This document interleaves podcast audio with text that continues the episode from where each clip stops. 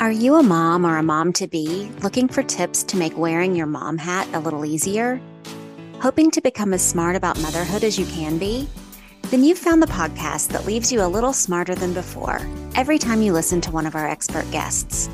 I'm cognitive psychologist and child development specialist, Dr. Amy Moore. Join us on a quest to becoming a brainy mom. One. Hi, and welcome to this episode of Brainy Moms, brought to you today by LearningRx Brain Training Centers. I am your host, Dr. Amy Moore, joined by my co-host, Dr. Jody Jedlicka, and we are coming to you today from a very sunny but a little chilly Colorado Springs, Colorado. And joining us all the way from Brooklyn, New York, is our guest, Debbie Reber. Debbie is a parenting activist, best-selling author, keynote speaker, and founder of Tilt Parenting, a website, podcast, and resource for parents who are raising differently wired children. A regular contributor to Psychology Today and Attitude Magazine, Debbie's newest book is called Differently Wired, A Parent's Guide to Raising an Atypical Child with Confidence and Hope. In 2018, she spoke at TEDx Amsterdam, delivering a talk called Why the Future Will Be Differently Wired. After living abroad in the Netherlands for 5 years, Debbie, her husband, and her differently wired teen moved to Brooklyn in 2019. Welcome, Debbie. Thank you. I'm happy to be here. Yeah. Good morning, Debbie. I love how you call yourself a parenting activist. When I was listening to your podcast, that seemed like such an appropriate way to describe you. Can you tell us a bit about yourself and why you decided to write the book Differently Wired and how you even came up with that term Differently Wired? Yes. So I am, as you mentioned, the mom of a now 18-year-old kid, one child. And this was not my plan to do any of this, to create, to write Differently Wired. I used to work as an author for books for young adults and teenagers. And I would speak to young women because I was a recovering teen myself and worked in kids TV before that. And so I was just kind of humming along when I realized that my parenting journey was going to be a little more intense than, or different than what I had expected. I don't know what I expected, but not what was unfolding before me, because I discovered that the child I was raising was neurodivergent, which at the time we discovered that we didn't know what that meant or what was really involved, but we just knew that things were going to be a little more challenging. And so, you know, going through everything we went through over the years of trying to figure out a path for my child named Asher, figuring out a path for Asher, figuring out a school, multiple school situations, understanding how to support this kid and really support myself as a parent and a partner in going through this.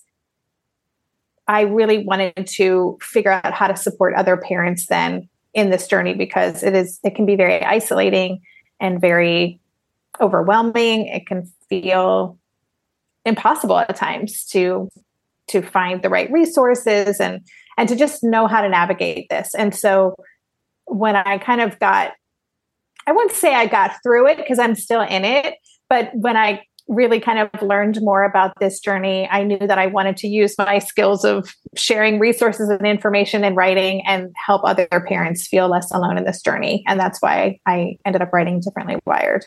Mm-hmm.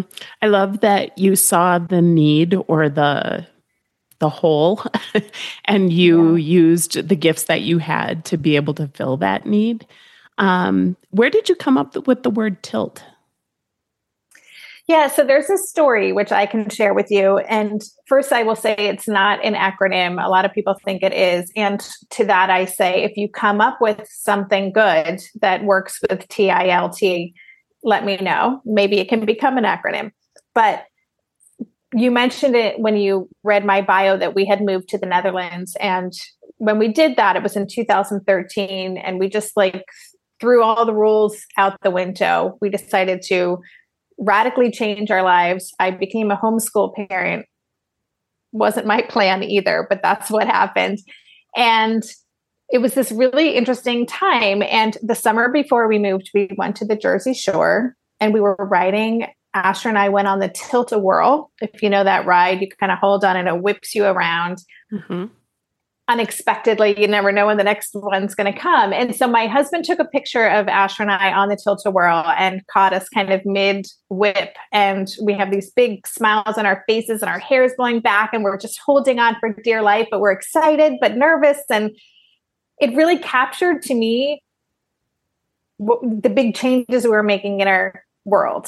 And so when we moved abroad, I started a blog called Tilt-A-Whirl, where I started sharing what we were doing and what I was learning. And so then a few years later, when I started realizing I wanted to create a community and a resource for parents, I had pages of brainstorms for names of this, and I would run them by Asher, and Asher would say no to most of them because it was like, well, that has a negative connotation and this sounds like this. And this is, you know, and a friend said, what about that word tilt? It really captures so much about what you're trying to do, which is reframe things, tilt the conversation. We all need to kind of approach neurodivergence and what's happening with our kids through this different lens. And as soon as she said it, I was like, that's the word. And then Asher approved. So I moved forward with that. Yeah, I think when I saw that you label your chapter in the second half of your book, you label your chapters tilt number 1, tilt number 17, right? And so to me, it just said, hey, paradigm shift, number 1, like new way of thinking, number 2, right? Or new way of doing. I mean, you tilt your parenting perspective and your parenting practices. And you actually, you had a quote in your book that made me cry. You said, people apologize for things they've done wrong, things they regret. My son apologized for who he is. And I have 3 neurodiverse kids, and so completely related to that. And just knowing the struggles that they had in school and with teachers not understanding. And so I love the idea that your response to that is, hey, we have to think about a different way of parenting. Rather than trying to change our child, we need to look at this whole parenting process differently, right? Yeah. Yes. And I, you know, that was based on a story that I share of my child apologizing and just realizing that he was doing it all the time. And when I realized that that was a conditioned response really to what had been happening in school, it did break my heart. And you know, that when I wrote that book, even was now 7 years ago, I'm excited to see that I feel like the shift is happening. There's maybe it's just who I hang out with, because I spent all my time talking to people who are in this. But I do feel like there is an increasing awareness of the fact that being differently wired is a difference. It's not a deficit. And that everyone benefits when we, instead of trying to get these kids to be compliant or to better fit in, that we really lean into their strengths and help them kind of learn on their terms and feel good about themselves. Because the toll that it takes on these kids to get the message every day that there's something wrong with them, or they're doing it wrong, or they're broken, or they're bad, you know, they're the bad kids, that can last a lifetime. I mean, it's really heartbreaking when you think about how many kids are growing up with this internalized sense that I'm a screw up, you know, or I'm not smart. Yeah. So I want to dig in a little bit about some of these tilts for our listeners. But before we do that, can you talk a little bit about this idea of getting into that compare and despair cycle and what that means? Yeah, I mean, a lot of us raising these kids live in that cycle, I think, especially around graduation time or, you know, any kind of milestones, because I think we as parents of these kids, our experiences often different from what we expected, and it's different from what we may see, you know, happening around us in our community or with other parents or with other family members who are raising their own kids. And so we can often get the reminder that this looks different. This is harder. This is more intense, or your child is not going to have this experience, or, you know, all of these things. Cause we have this picture in our mind about what our kid's life is going to be like, what our experience as a parent's going to feel and look like. And then we see what's happening around us, and it can be really hard to not hold our experience up to those standards, and then to feel like we really drew the short straw. And I mentioned graduation because that is one of those times where, you know, we start seeing on social media the pictures of, you know, so-and-so just performed at this recital, or just won this award in the class for being the most respectful student, or being, you know, all of this stuff. And then we've got these kids who are incredible and are such sensitive, lovely, complicated, fascinating people who aren't going to win those awards. And we may not get a picture of them. They may have had such a negative experience at school that they don't even want to go to an event. They may be disinvited from events. And so that compare and despair cycle of looking at these things and keeping ourselves stuck in that feeling like, I wish this was our life, but this is our life. And the tension between those, you know, can be really painful. And it's pain that we're really keeping ourselves in if we're kind of mired in that cycle, because we're continually focusing on what we don't have, as opposed to leaning into the awesome human that we're raising and kind of redefining what success and joy looks like for ourselves. And so where do parents start? How do they start breaking that cycle? Well, I think noticing it is the first thing. And that's kind of a theme throughout my book. So much of this is kind of doing our own deep inner work to start paying attention to the things that trigger us, the times we feel sad or frustrated or overwhelmed, or, you know, that default thought of this is always going to be hard, or we're using language like my child will never, you know, X, whatever that is. So we need to disrupt that. We need to catch ourselves saying those words, thinking those thoughts, feeling those feelings. And not that they're not valid. Like I'm a fan of experiencing the feeling and trying to dig deeper and understand what's really going on. Because usually it's, you know, it's underneath that is this concern about our kids not being happy, which is what we want. We want our kids to grow up to be happy, fulfilled humans who can contribute to the world and feel good about themselves. So I think we need to kind of uncover what's really going on, and then start to just do our own work to reframe and to look for the bright spots in our own family, and to realize that social media, whatever we're seeing, that's not real either. You know, what we're kind of imagining everyone else's life is like is not actually what their life is like. And we really want to just go into our family. Like, where do we find joy? What works for us? What are our strengths? How do we have fun? What does success look and feel like for us? And how can we do this on our own terms? And the more we can kind of stay in that space, then what other people are doing, it's not going to impact us as much. Debbie, in your book, you talk a lot about education, and I think that's such a huge part of kids' lives and parents' lives. And my husband and I have both worked in education. And I often say that kids with challenges develop what I call school PTSD. It's just, you know, these experiences that they've had that frame how they think and look at themselves. And so can you talk about some of the limitations of various types of schooling, public, charter, private, for differently wired children, and some of the discoveries that you've made surrounding those different choices? Yeah, I mean, education is, I think, the biggest challenge when our kids are younger, because that's really one of their primary jobs, right, is to play and learn. And so often for us, those of us raising these kids, it isn't like, let's go to the neighborhood school and they're good to go for the next 12 years. It doesn't often look that way.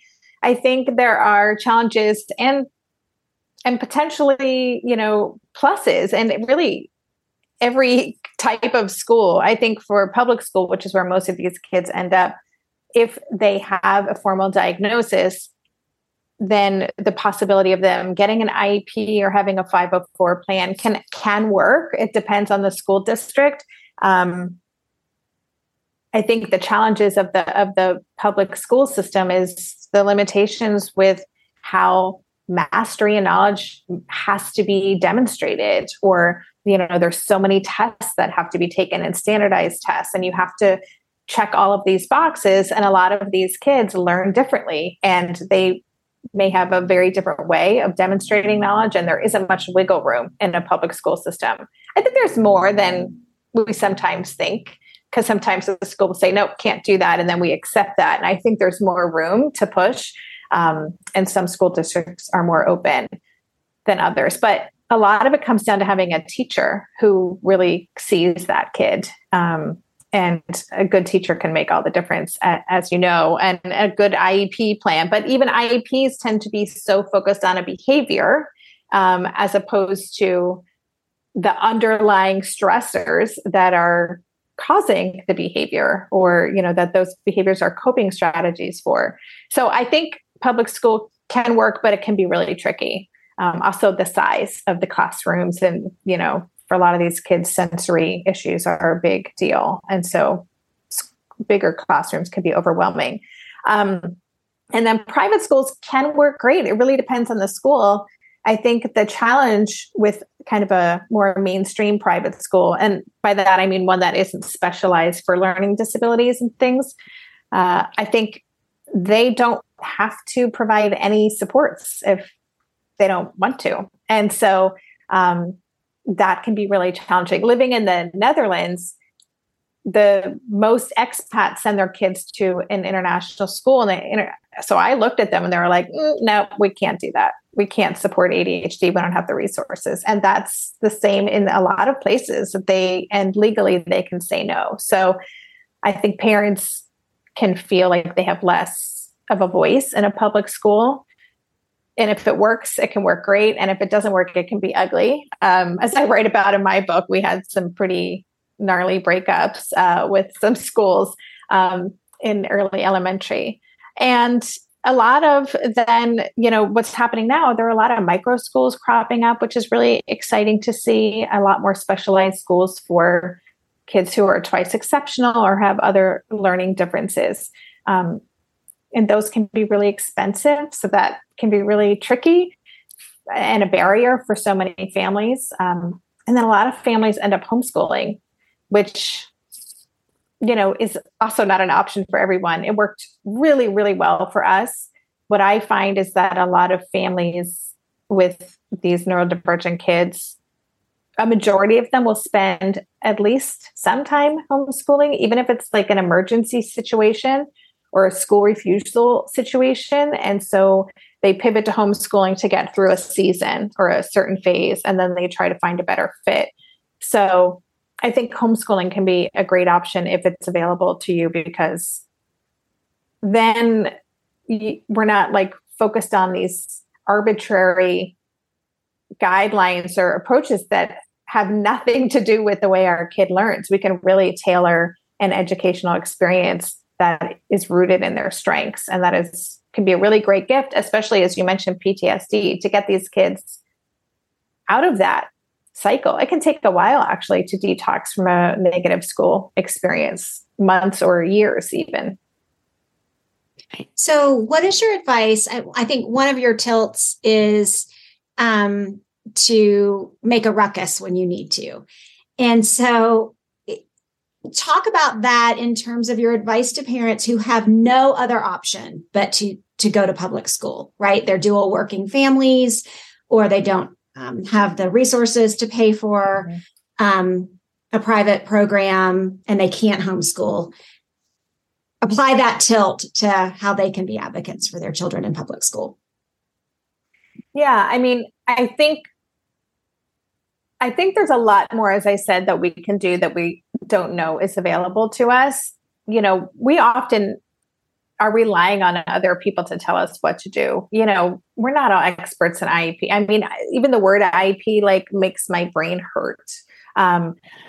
My kid has had IEPs. I've been to IEP meetings, and I still would not consider myself an expert in that at all. And I get really overwhelmed when I have to go to those meetings. And so I think kind of finding people who are really, who understand that system really well, working with an educational advocate, someone who can kind of be there, can be really supportive, because there actually is a lot that we can push for in terms of the types of accommodations our kid might have. A school will often, you know, there's like a boilerplate accommodations. Oh, you've got this diagnosis, we'll give you this, this, and this. And oftentimes parents will just say, okay, I don't know what that stuff means. Sounds good. I'll sign it. And then we assume that it's all happening. And so I think realizing that actually we can get in the weeds and we can say, this accommodation isn't going to work because of this. This is what we propose. Like, we can negotiate. A friend of mine talks about this, like buying a used car, like it's a negotiation. We both want to get what we want out of it, and we don't have to take no for an answer. So I think working with someone, and actually understood.org is a great resource in terms of finding ideas for what you can ask for in an IEP.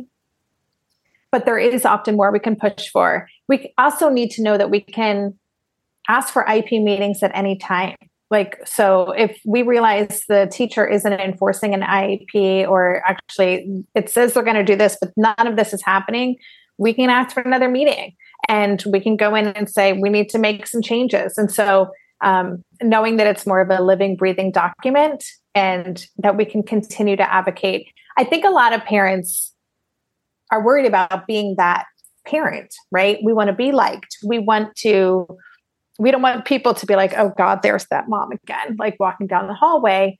And then we're also getting often phone calls, right? Or emails for early pickup. And we're the ones who get calls from the principal or whatever, because of what happened on the playground. And so we can lose some of our power in that because we feel embarrassed or judged, and we can internalize that. And so I think we want to like kind of reframe that to be a good advocate and know, listen, what matters is this kid's experience. What matters is that my child feels successful in school. I know that's what you want as a school. That's what I want as a parent. And that's what this child deserves. So how are we going to make that happen? And so we're really working to build an alignment with the educators involved. And then just knowing this is going to be something we're going to keep tweaking together. It's not a once and done kind of thing.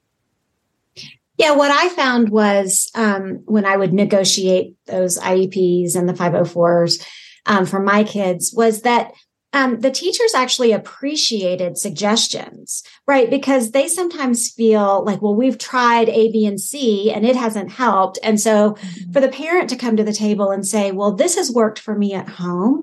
What if you tried this, you know, in the classroom? I got less pushback on that than I expected.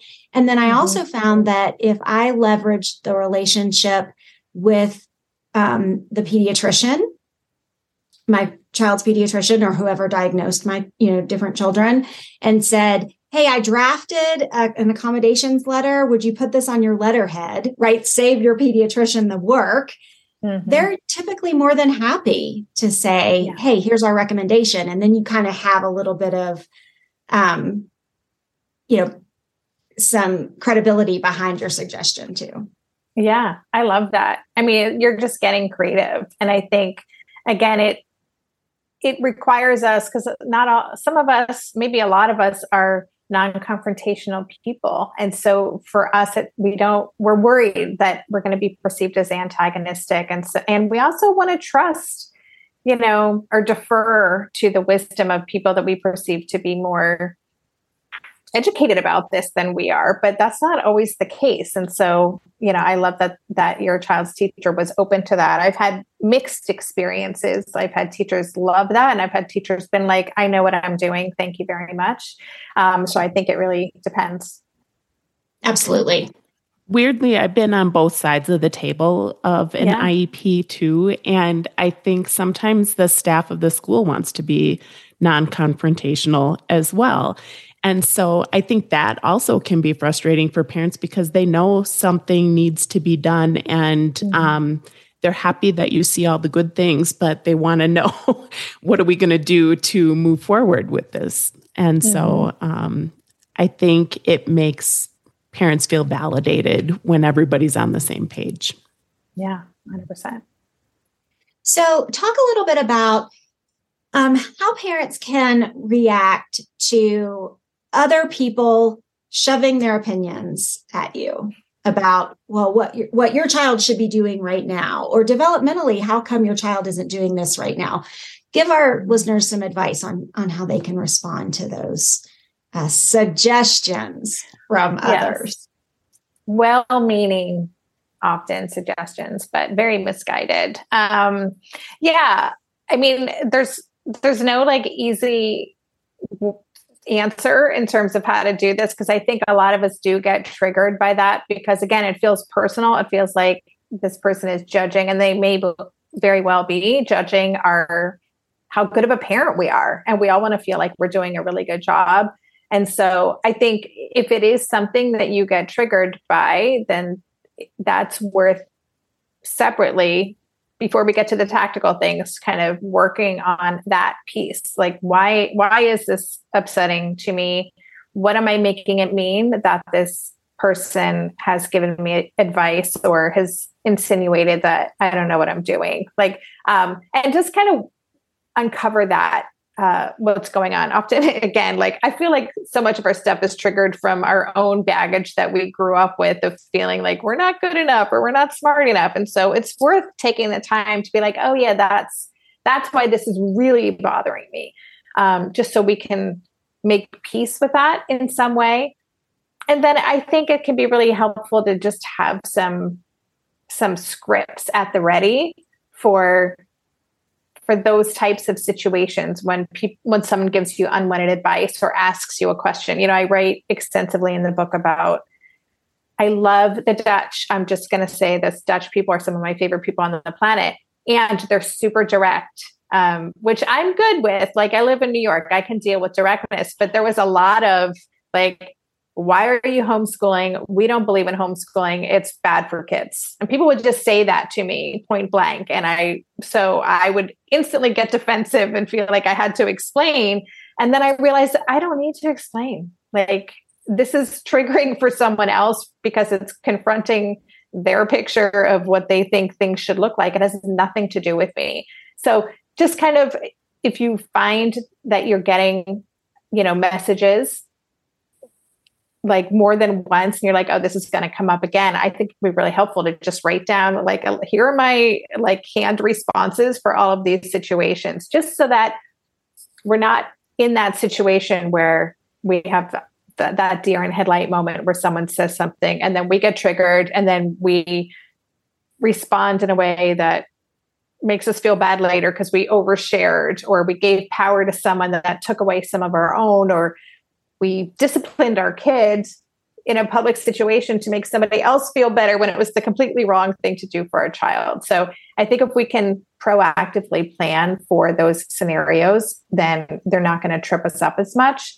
And then we'll start to feel more empowered and confident, and it won't rattle us as much when people do that. Can you share some examples that you added in the book of how you would respond, or how you did respond? I don't remember what I wrote in the book, but I will say that I some things are like, oh, this is a really good fit for our family right now. And that's a complete sentence. Like, that's it. Like, I don't need to go on more than that. Or like, or sometimes it's like, well, your kid is too old to be doing this. It's like, oh, this is a really hard situation for my child right now, but we've got it. Thanks for your concern. Just like very kind of, it doesn't have to be mean, but, a lot of our kids are asynchronous developers, right? So they may have operating at a emotionally lower age, you know, than their biological age. But meanwhile, cognitively, they might be doing something that like a college student is doing. And so I think that's another one people sometimes get confused. And it's like, oh, we're focusing on other things right now. Like this isn't a priority for us right now. We're really going all in on art because that's what we're doing. Again, complete thought, full sentence, periods. We don't need to over-explain. That can feel really uncomfortable for a lot of us. Because I mean, think about when we're making an excuse for saying no to something we've been invited to, like we feel like we have to make it or give them a reason and explain all the things. And actually we can just say, oh, I can't make it. Thanks for asking. Like, that's it. So it's kind of retraining us to have some healthy boundaries and just realize that other people don't need to be in our business. I love that. Yeah. I used to say to my own mom who would give me parenting advice, that's a really great suggestion. I'll think about that. Yeah. And so there's not a way to argue with that comment, right? Like it's a, you, like you're saying, it's a full sentence. It's a full thought and it kind of shuts down the conversation there. I mean, there isn't much else to argue about. Yeah. Yeah. Or like, oh, I'm so glad that works for you. Right? Like, oh, I'm so glad that book was like the answer to your whatever. Period. Yeah. One of the things that you talked a lot about, Debbie, I don't know if it was all in the book or if it was on one of the podcast episodes that I listened to, was how parents can be kind of their child's safe space so that you almost using your own energy to calm them and keep them calm. And I really loved that. I don't know what my question is in that, but if you could talk a little bit about that, just being able to calm them in those situations where things get out of hand. Well, yes, I did write about that in the book. There's a tilt about, you know, our own energy. I don't remember what the chapter is called, but it's this idea that we can use our energy for good or for bad when we're with our kids. And I wrote about a time that I realized in a really profound, like light switch kind of a way, how the way that I responded to an incredibly dysregulated little kid from a place of calm and groundedness, like it ended what was happening immediately. And I was like, oh my gosh, like this is a superpower. Like all I have to do is stay like this for the rest of my life and we're good to go. Like no more regressions, no more meltdowns. Of course, that wasn't possible. It's not possible for any human to do that. But I really started to get curious about the way that my energy and the way that I was and responded to Asher when Ash was dysregulated could really make or break any situation. Of course, Dr. Dan Siegel talks about this and Tina Payne Bryson in their book, The Whole Brain Child, and mirror neurons and what's really happening and the way our brains are communicating. And now, you know, in recent years, there's been so much conversation about co-regulation and, you know, Dr. Mona Della Hook talks a lot about this in her amazing books. And Tina Payne Bryson does as well. Like, anyway, I feel like what I thought was like, wow, I've just discovered something amazing. It's like, actually, you know, this is neuroscience, Debbie, and it is so powerful what we can do to the way our nervous system talks to another human's nervous system. And it is my daily work right now. Like it has been this whole time, but now raising, you know, having a teenager, it's all about me figuring out how can I co-regulate, because what I've learned, I just interviewed Dana for my podcast. She is kind of a translator of polyvagal theory, that we are always co-regulating with everyone around us. Like it's just what we don't even know we're doing it. And so it's an incredible thing to think about. And so knowing that we can really support a person who's dysregulated by staying regulated ourselves it is such a worthy endeavor to try to do. It's not easy to do because we get triggered when our kids are like venting at us or you know, we're the recipient of all of their stuff, it can be really hard. But to work to get back to that place is really important. Yeah, I feel like that's such an important tool to have in your toolbox, because it doesn't say that their reaction is good or bad or anything. Mm-hmm. It's just, mm-hmm. this is what I can do in this situation. So yeah. So powerful. And that tilt is called Recognize How Your Energy Affects Your Child. Yes. Yeah. AKA co-regulation. Yeah. Yes. Yes. I've heard that described as having one foot in and one foot out. So you have one foot into their space, right? But while anchoring yourself with your emotions in your space, so that you're not fully in theirs, right? Because then their energy is going to impact you and trigger you, like you're saying. Yeah. So, yeah.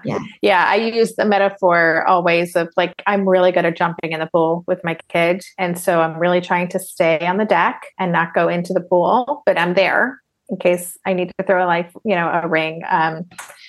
Or as someone else just shared this metaphor with me of like your kid can be up in a tree, like waving their arms and, you know, having a freak out, and you're just stay on the ground. Like you're there, but you don't want to get up in the tree with your kid. You want to stay solidly on the ground.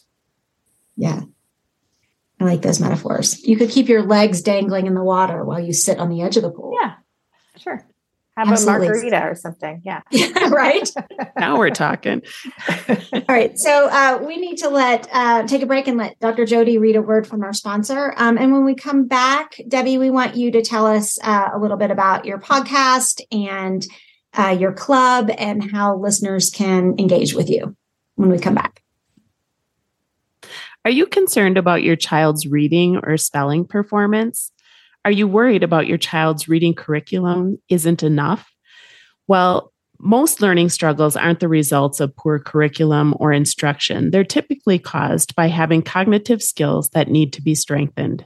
Skills like auditory processing, memory, and processing speed. LearningRx one-on-one brain training programs are designed to target and strengthen the skills that we rely on for reading, spelling, writing, and learning.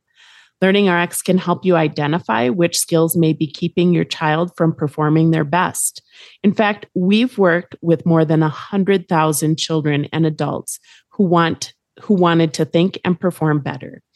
They'd like to help you get your child on the path to a brighter and more confident future. Give LearningRx a call at 866-BRAIN-01 or visit learningrx.com. That's learningrx.com. Okay, and we're back talking with author Debbie Reber. So Debbie, talk to us about your podcast, and you have a club, and just share those resources with our listeners. Sure, thank you. Yeah, so Tilt Parenting, which I'm coming up on 7 years, I'm just going to say, which is crazy pants to me, but it started as a podcast, and that's still kind of my key way of sharing resources. I've got more than 300 episodes, and I will just say, if you go back in the archives, I used to do conversations with Asher when Ash was 11 and 12, and we'd have these great conversations about what does it feel like to be distracted? What does it feel like when you're frustrated? So those are really fun episodes, but just conversations with authors, parents, thought leaders, and on anything having to do with neurodivergence. So I love my little podcast, and it's also, Tilt has kind of evolved into a community. So we have a pretty active Facebook group called Tilt Together.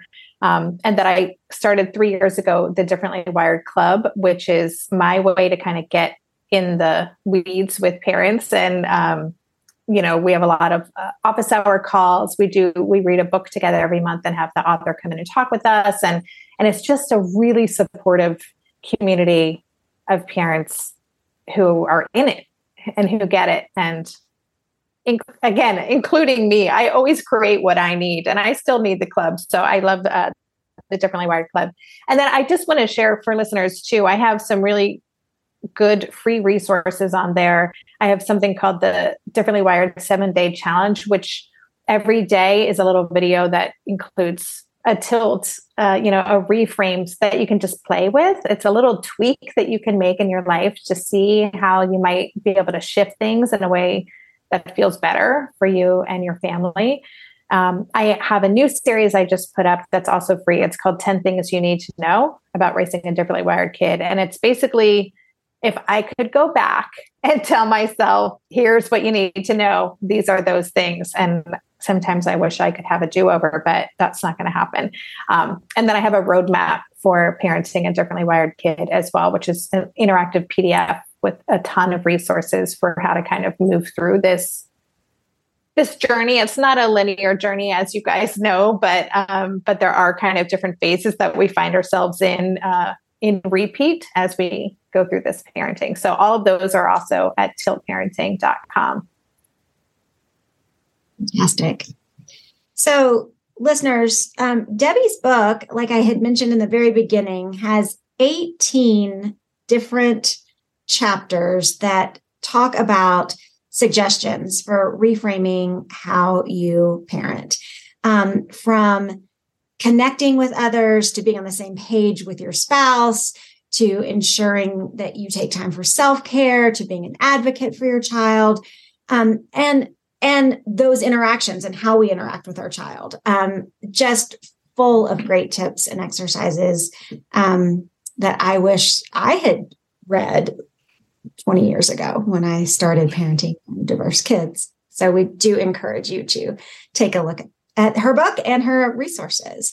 Debbie, is there anything that you haven't gotten to say to our listeners that you would like to leave us with today? Yeah, I've got a few things actually. No, I will say one is that I always like to just remind people that our kids are not broken. And I think, especially if you're newer to this journey of realizing that this path is a different path than I expected, or, oh no, we've just found this out, this is happening and we've got to do, we kind of get into panic mode, and just kind of take a pause and take a breath and say, you know what, this is okay. Like, we don't need to fix anybody here. We need to figure out how to support this human on their unique journey. And we're all unique. And so I'm kind of leaning into that and getting out of that kind of panic fix-it mode would be important. And I don't remember the other thing I was going to say, but it was going to be good. But we'll just stick with the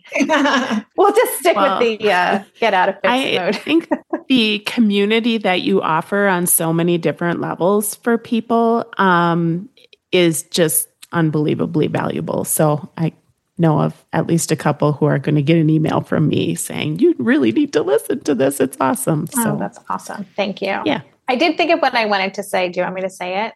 Absolutely. Before it leaves my brain again. I just want to say that one of the tilts in there is about respecting your child's unique timeline.